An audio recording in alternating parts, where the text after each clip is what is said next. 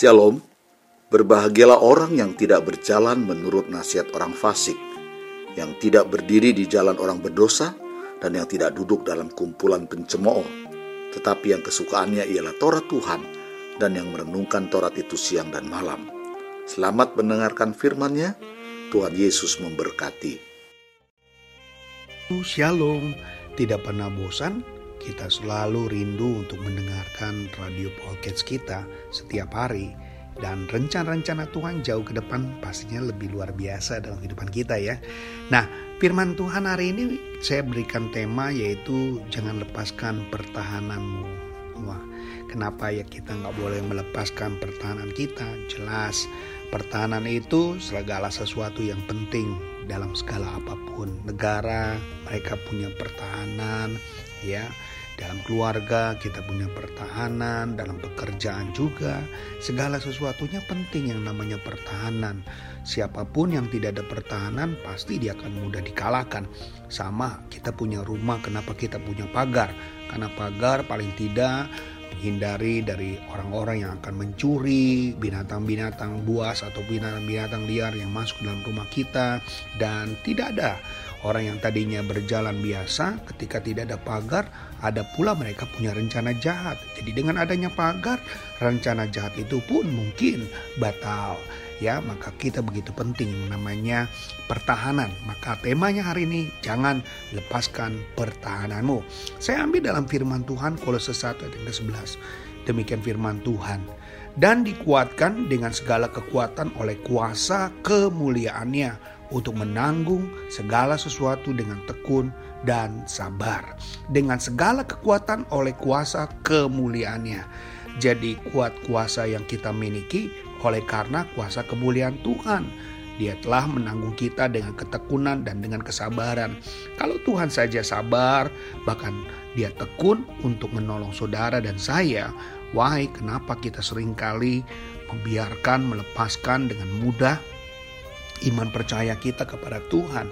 Padahal sewaktu kita ingin memiliki, sewaktu kita ingin mempunyai, ya terus terang ya, itu dengan proses yang begitu berat, begitu sulit gitu. Tetapi kadang kita begitu mudah hanya perkara masalah kecil, masalah biasa, kita terlalu mudah untuk kita melepaskan, terlalu mudah kita membiarkan semuanya itu berlalu. Oleh karena itu saya percaya ayat ini mengajarkan kepada kita tentang kebenaran di dalam kehidupan kita bersama Kristus yang senantiasa dikuatkan oleh kekuatan kuasa Allah yang mulia ya Allah sanggup ya dengan segala sesuatunya dia tidak pernah meninggalkan bahkan dia tidak pernah kehabisan amunisi untuk menjagai saudara dan saya.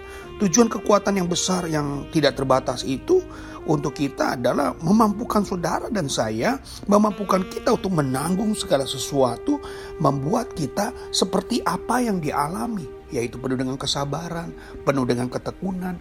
Nah, kalau Tuhan bisa, saya percaya, sekali lagi, saya percaya saudara pasti bisa. Sekali lagi, saudara pasti bisa. Kenapa kita sering kali tidak bisa? Ya, karena kita kurang terlalu sabar, kalau kita juga kurang terlalu tekun. Menjalani hidup ini bersama dengan Kristus, percayalah sekalipun ada serangan-serangan dari iblis ya serangan-serangan dunia akan kehidupan kita kedagingan kita lewat keluarga lewat pekerjaan lewat pelayanan khususnya. Nah, percaya kita sebagai manusia kita tidak akan pernah untuk undur. Semua masalah memang membuat kita ingin menjerumuskan kita bahkan untuk saudara menyerah, untuk saudara mundur, bahkan saudara diminta untuk meninggalkan Kristus. Jangan sekali-sekali berkompromi untuk saudara menjadi mundur.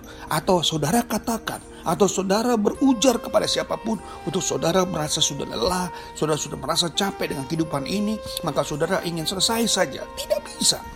Kita harus melakukan segala sesuatunya. Roh yang ada di dalam kita lebih besar. Kuasai diri kita. Maka oleh karena itu, kalau amunisi Allah saja tidak pernah habis untuk menolong saudara, saudara pun sebagai prajurit-prajuritnya siap selalu di dalam segala hal yang apa pun yang sudah sedang hadapi. Jangan sekali-sekali menyerah.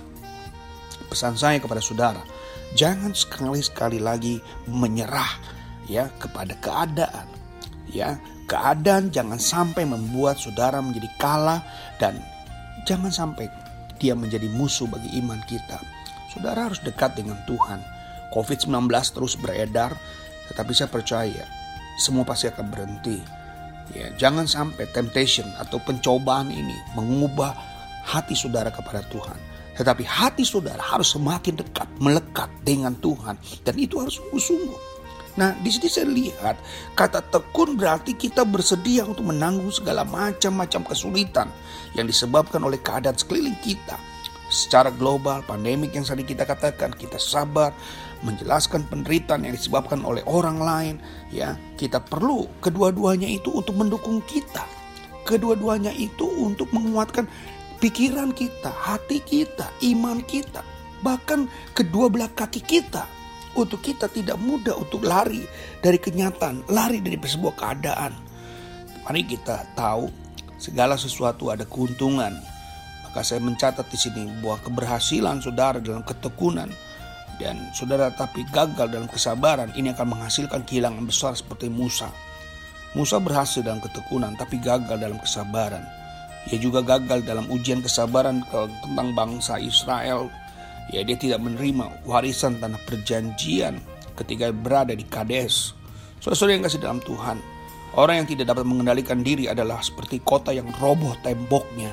Dan saudara-saudara yakin keberhasilan memadukan ketekunan saudara, keberhasilan memadukan kesabaran saudara, itu akan roh kudus izinkan untuk saudara dapati, untuk saudara terima sebagaimana Paulus dalam pelayanannya sebagai pelayan Allah. Dia mengalami apa yang dinamakan kesabaran dan ketekunan. Dia lakukan semuanya. Dia mengalami karam kapal, tiga kali dalam masuk penjara, dua kali masuk dalam penjara, dan terus bertubi-tubi. Dia mengalami, tetapi dia sabar, dia juga tekun. Nah saya percaya kalau saudara mau berjuang hidup saudara dalam kehendak Yesus dalam setiap harinya, saya percaya, saya, saya percaya saudara akan menjadi orang-orang yang luar biasa. Jangan pernah takut saudara, hadapi semua Jangan pernah kalah, jangan pernah juga mengalah. Karena Tuhan selalu memberi kekuatan buat saudara. Kalau ada sesuatu yang membuat saudara menjadi kalah, tetap tegak berdiri. Tangguh saudara menghadapi setiap persoalan. Tuhan tidak pernah diam. Tuhan tidak pernah kekurangan akal untuk menolong saudara, membantu saudara, dan mengizinkan kuasa Tuhan tetap nyata dalam hidup saudara. Tetap bertahan, sabar, dan tekun untuk saudara kuasai. Itu saja kebenaran renungan kita pada hari ini. Kiranya Tuhan Yesus pasti, pasti, pasti memberkati. Haleluya. Terpujilah Allah Bapa, Tuhan kita Yesus Kristus, dan Roh Kudus yang akan memberkati kita semua dan melindungi kita. Tuhan menyinari kita dengan wajahnya dan memberi kita kasih karunia.